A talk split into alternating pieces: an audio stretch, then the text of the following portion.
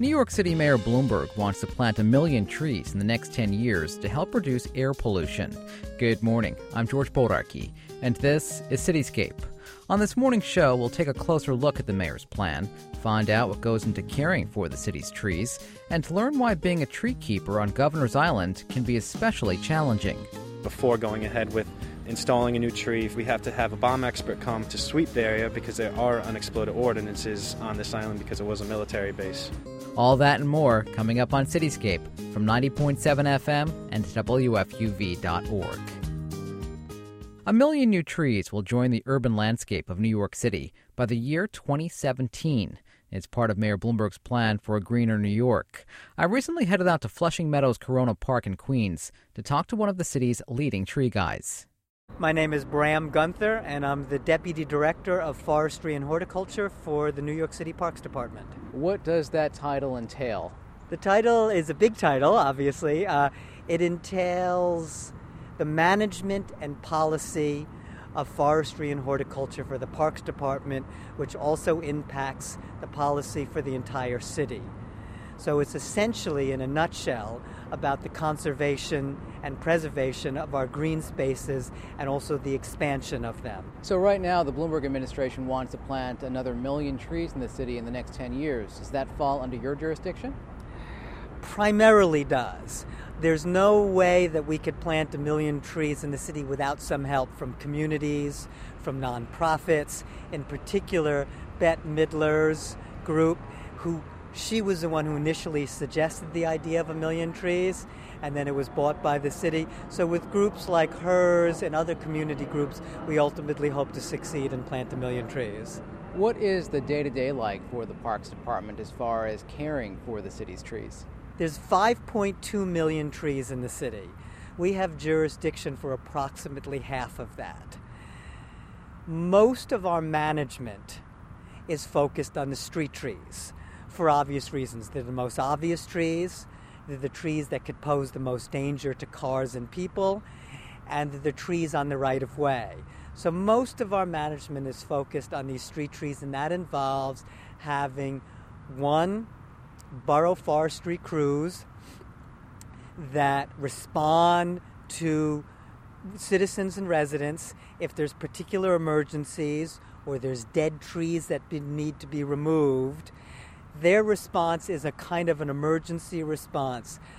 However, in policy, we have a pruning policy, which is a 10 year pruning cycle.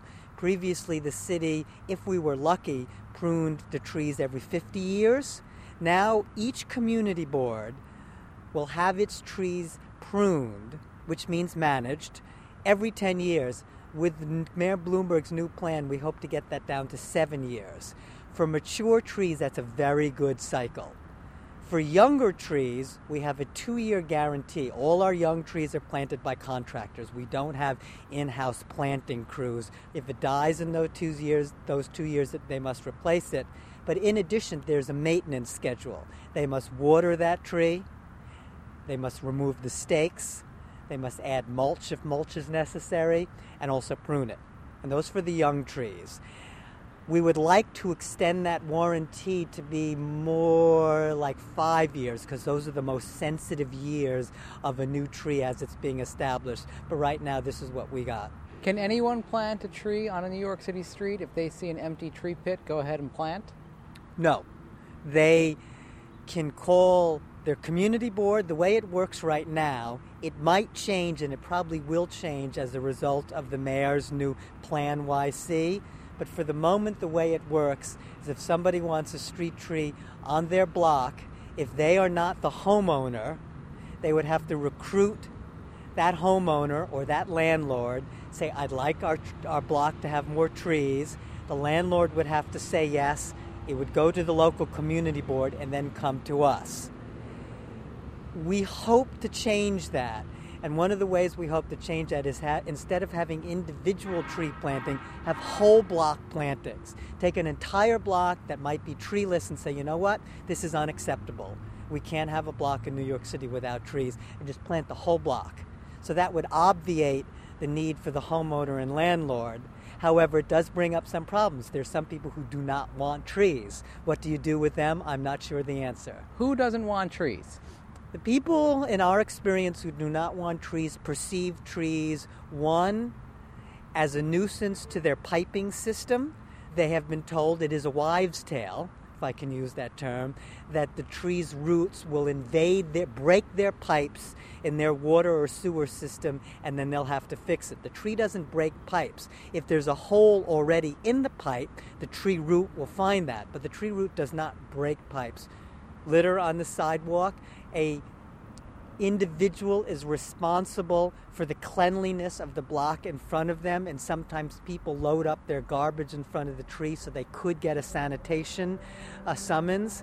That's not a lot, but some people are concerned about it. And then some more eccentric complaints, like uh, somebody called and said, Your, The tree that you planted in front of my house has too many flowers, so it's attracting too many bees, and I don't like it. Are there certain neighborhoods of New York City that are more in need of trees than others right now? There is definitely that case. We use geographical information systems, which is a three dimensional mapping system, which allows us to see the canopy cover of New York City. And it is clearly revealed in our mapping that there are some neighborhoods, like in Staten Island, that are more suburban in flavor, that have a lot more trees than some neighborhoods which are considered more inner city, like Hunts Point or East Harlem, which have a paucity of trees that paucity of trees is no longer just an ornamental issue. It's actually a health issue. It has been the amount of canopy cover in a neighborhood has been linked with the frequency, I'm probably not using the right medical terms, but with the frequency of incidence of respiratory diseases, particularly in children. So, therefore, it is our goal even if it wasn't linked to diseases, it would be our goal, but even more so that it is to plant up these neighborhoods that are lacking in tree canopy. They are, are, they are the priorities. When you get a disease, trees can really be wiped out. From what I understand, Dutch elm disease, in one point in history, wiped out most of those trees in the city. Yeah, the, some diseases can be really rapacious and really dangerous. The pest that we that is most insidious and that is taking the most amount of work on our time now is uh, the Asian longhorn beetle. And the Asian longhorn beetle is a beetle from China that came in packing wood and landed at one of the shipping terminals in Greenpoint, and that's where we initially found it. And about 50% of our trees are hosts to that Asian longhorn beetle. So potentially, 50% of our forests could be eaten away by the Asian longhorn beetle. Now, obviously, we have a program where we do our best to keep it at bay, but it is a very dangerous pest. It favors maple trees, and maple trees feature largely both in our street tree forest and our forest and parks. So, if it keeps spreading, we, we could potentially lose a lot of our species diversity. Right now, we have a hot, dry day. How much of a problem is drought in the city as far as trees are concerned? Something like today is a non issue because we've had rain consistently this spring. There's a reservoir of moisture in the soil, even though you picture a tree pit. Traditionally, a tree pit has been three by three, three feet by three feet, since my boss, Fiona Watt, who's the chief of forestry and horticulture, took over. The standard tree pit is now five by five. However, we try to plant five by ten in all instances where possible, where the street allows. What that enables for the tree is a greater reservoir for water and nutrients. The larger the pit, the more it can, you know, can contain these things over time. So on a day like today, there's probably enough moisture uh, reserved, even in a 3 by 3 pit. However, the problems start in August. In July and August, when we get less rains, when we get 90 degree weather with deep humidity, most trees in this area are adapted to that period of dryness. A tree that we're surrounded by this white pine tree over here, this oak tree here, these are long established trees. They can get through a drought with probably not many that, that many problems. However, the new trees, the young seedlings that not seedlings, the young saplings that we plant, trees that are not necessarily from this area, that are ornamental trees that we use for their prettiness, but they're not necessarily adapted to the climates here, that's when there's an issue, and therefore we need to get out and water. There's 592,000 street trees. We cannot physically water them all. We rely on the contractor to water the young trees, and then to a great extent, we hope to recruit stewards in communities that will take, let's say, adopt a block of trees, say, this block is mine, and in particular for July and August, I will give this tree 20 gallons of water a week, which is sort of a minimum for a tree. When I think of the benefits of trees, all I have to do is go, and I say, oh, yeah, that's the benefit of a tree, but there's more than that. We know that they're giving us oxygen, but they're also giving us cleaner. They're taking in that particulate matter, they're taking in that pollutants, and they're storing it in their leaves. That is very altruistic of them. Energy costs. A house or a community that has more trees is spending less on heat and less on air conditioning. Cleaning our water, filtering the water as it comes down the storm system. They're cleaning it out for us you know, carbon dioxide storage. But there's all these types of things. So we now have a system developed by the University of California at Davis with the university with the US Forest Service where we can now calculate the environmental value of a tree. So we could say that 40-year-old oak tree is worth this amount of money because it does this type of work for the neighborhood.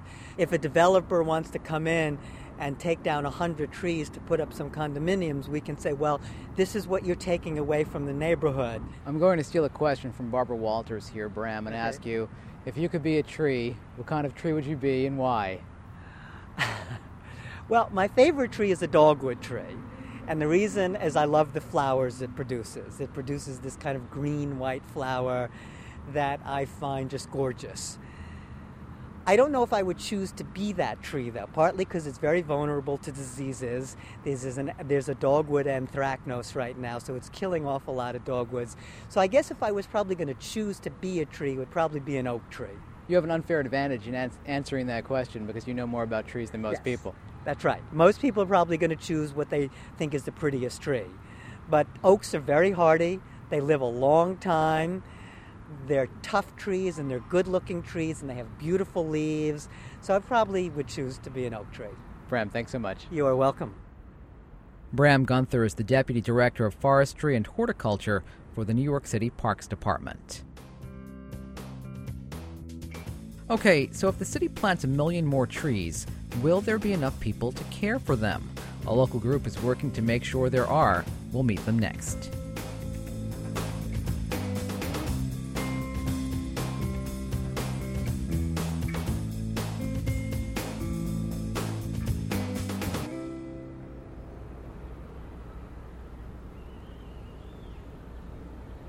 You're tuned to Cityscape on 90.7 FM and WFUV.org. Good morning. I'm George Bodarky. This morning I'm in Battery Park in lower Manhattan. I'm looking out at the Statue of Liberty. It's a gorgeous morning, plenty of sunshine, nice warm temperatures. Here in the park, there are folks wearing hard hats orange hard hats, white hard hats, green hard hats. They have goggles on, they have harnesses on, and they have plenty of rope. What they're doing is they're learning how to climb trees, how to prune trees. It's a program offered by the group Trees New York. I'm looking at a sign right now that says Tree Work Ahead. We're going to spend some time out here this morning talking to the folks about what's involved with this program and what they hope to gain from it. My name is Sam Bishop, and I'm from Trees New York. I'm the education director. Take, take the slack out, stand up, take the slack out again. You want to keep that line taut and then your weight rests on that line and your feet just steer you on the branch. This is our job training class. We're training people to be professional tree climbers and arborists. That one's going to be almost impossible to walk on because of the, the angle. Try the other one. My name is Dashay Williams. I'm from the Bronx, New York. I worked at casinos, you know, I worked in stores. Why I've come to do this? Um, it's something different. It's more of a challenge too, and plus you're outside. I'd rather be outside than inside. All right, so you're working with Cat to get up into there? Yeah. All right, so this is the whole thing on it, is what we try to teach them is working in teams of setting up to get up into the tree. So they've got to supply each other with the help and knowledge that they have in order to get up into that tree. I'm Joe Bernardo. I'm the urban director for urban forestry for Trees New York. These are predominantly London plane trees, and I use these here specifically for the training. It's a very slippery tree to work in. So therefore, they don't get overconfident. They've got to be sure that their footing is correct, that their hands are correct, that they're doing everything correctly. So it's a good tree to practice on. Every day uh, you take the course is a challenge. My name is Richard Pagani. I am from Brooklyn. Uh, I'll tell you, before the course, I was terrified of heights, and uh, I guess I conquered my fears after taking this course. The perspective is interesting to look. When you're up there, you're like, wow, I'm only 60 feet. Like, you think you're 100. But... Hi, my name is Jackie Beebe, and I'm from New York. I've been surprised with actually being able to get up there and doing it, being up uh, 65 feet and looking at the world in a whole new way, I guess.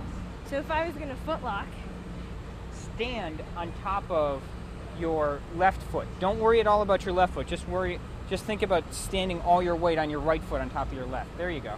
I want to become a certified arborist. Absolutely.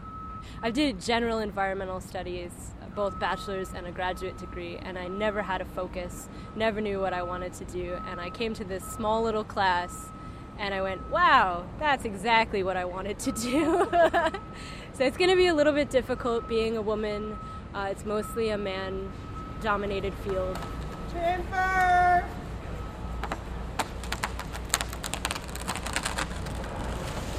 My name is Rosella Williams, and I'm from New York City. We are going to chop the wood now. We're going to use the chainsaw, which is kind of fun. I see trees in a whole new way now. Whenever I walk outside, I just I look for dead branches. You know what I mean? I look to see where the tree needs to be taken care of.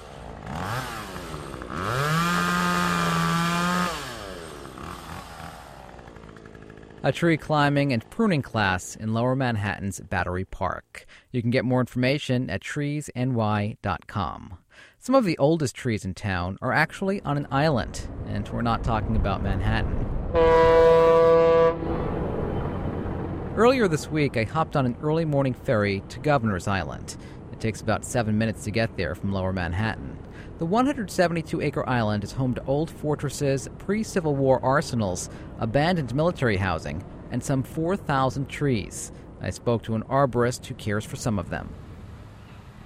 We've just put up these plaques here around the park to identify the various tree species and their Latin names so when people come here to go on their picnics or whatever they come here to do, they could kind of take in, learn a little bit about the trees and the species, and have a, a better appreciation for, for the, the different types of trees that are on the island and when they were you know, planted and how old they are, because these are very, very big trees for Manhattan.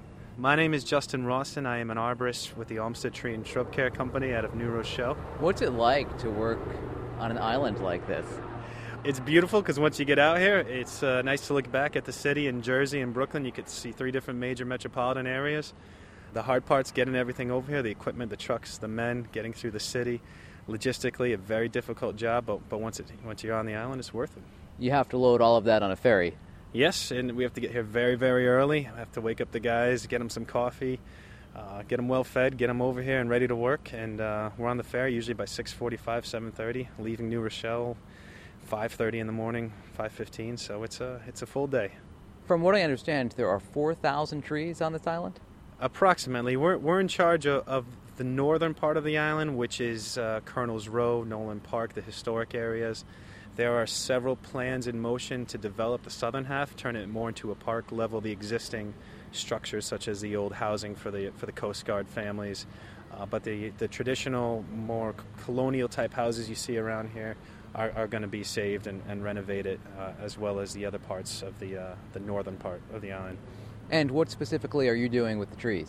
We are uh, inventorying the trees, making sure that they are all safe and secure. So when, when people do come out here to visit the island, we don't have any uh, branches coming down haphazardly and doing any damage to anything. We are monitoring them for disease and insects, um, especially the, the elms with the Dutch elm disease, the English elms, the American elms, which have uh, traditionally uh, been affected by that disease and wiped out over many uh, regions of the United States. What about the Asian longhorned beetle? Is that a problem here?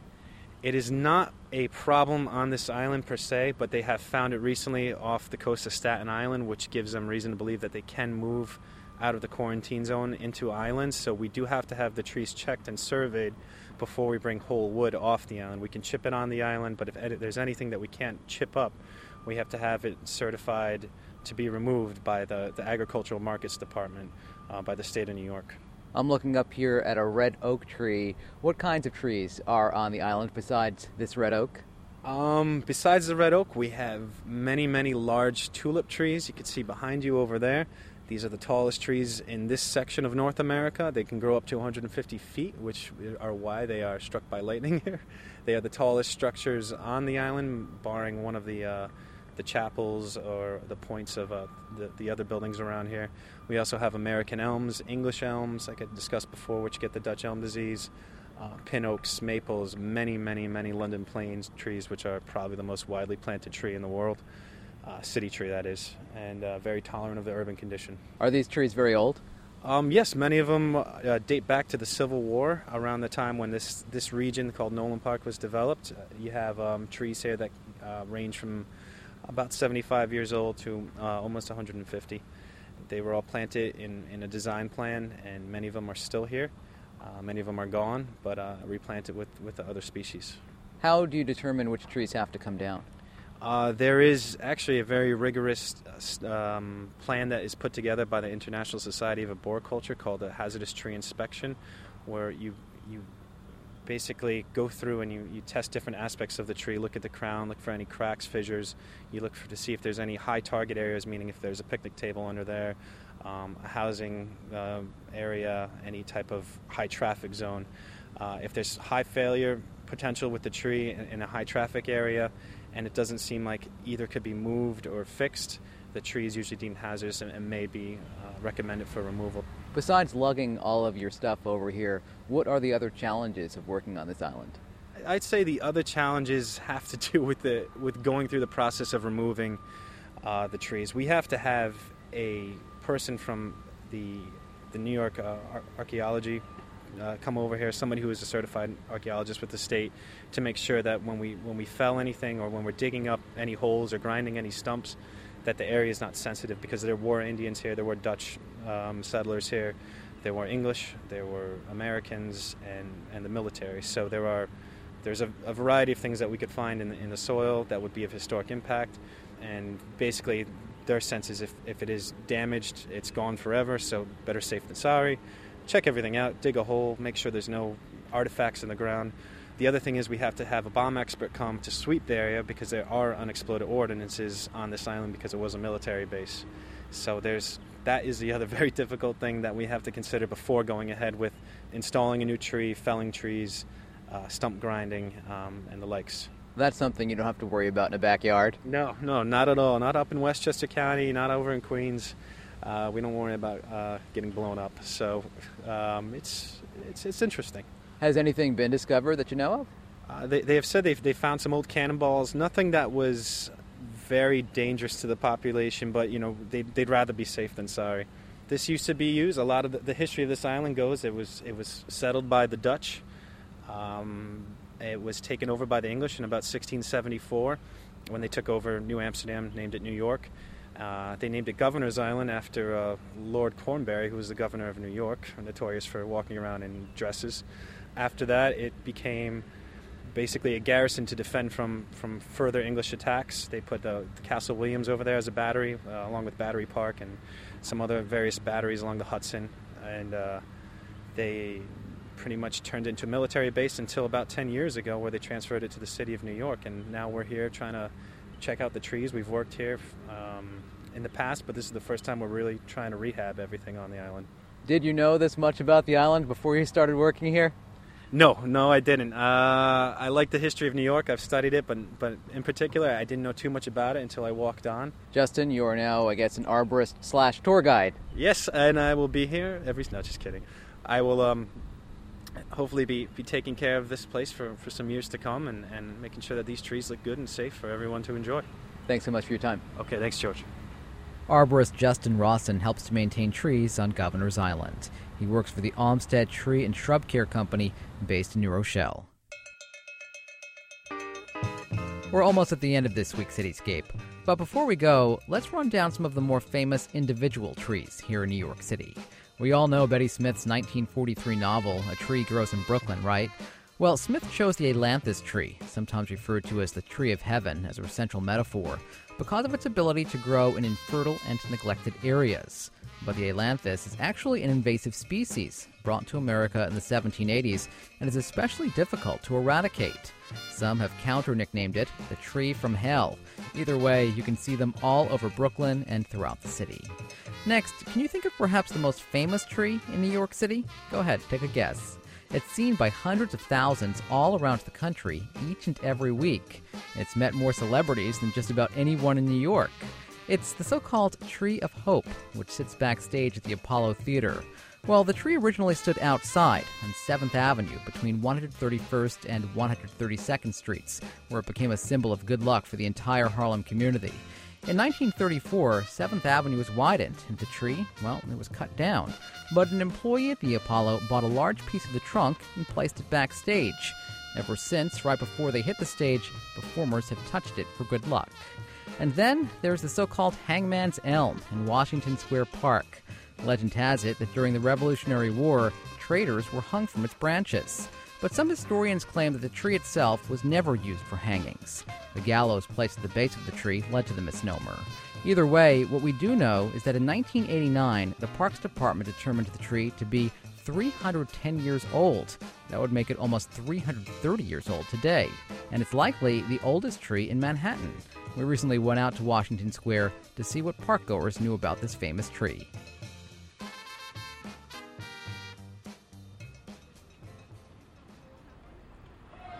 Yeah, English um, says the hang. No, is it the hanging?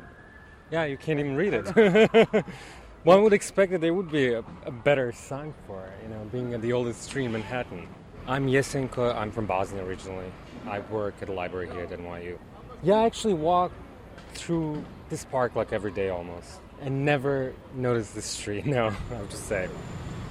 I'm Judith Levin, and I'm from New York City. And we live in the village. And what's your name? Theo. And what's your last name?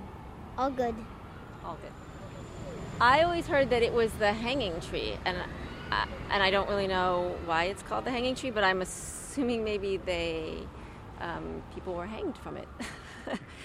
um, it's so huge. So I'm guessing. What do you think? Do you think it's 100 years old? Yeah, probably 100. Maybe more than 100? Do you think it's 200 years old? Yeah, probably 200. Do you think it's 300 or no? Um, no. Okay, so we're saying 200? Okay, so we're guessing 200 years old. 328 years old. So that means when that tree was here, probably none of these buildings, or very few of these buildings were here. Any of them. I don't know. I don't think any of them. Yeah, we were playing baseball. That's what we thought. You thought it was really old? Yeah, we thought it was like, um, that's what we thought it was. My name is Morella August. I'm from St. Lucia, the Caribbean. I'm always looking at the tree. I'm saying like it's a huge tree. It might cause accident. Like sometimes when it's windy, it might just drop down because you can see it's really old too. Criminals. Yeah, I just know it was the tree where they used to hang people. Joe Simpson. I've been coming to park a long time. Every day we play Scrabble here.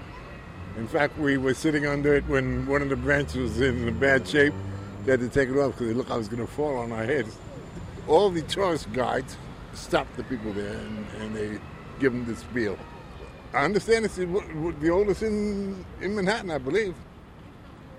New Yorkers standing under the 110 foot Hangman's Elm in Washington Square Park. It's one of New York City's oldest trees. You can check it out for yourself in the northwest corner of Washington Square Park. And that brings this week's Cityscape to a close. Hopefully, you can branch out this weekend and discover some of New York's green spaces. And if you're interested in exploring Cityscape's roots, remember that our archives are located at WFUV.org, where you can also find information on our podcast. Okay, enough tree puns. We'll leave you here. I'm George Bodarky. My thanks to producer Jody Avirgan. Have a great weekend.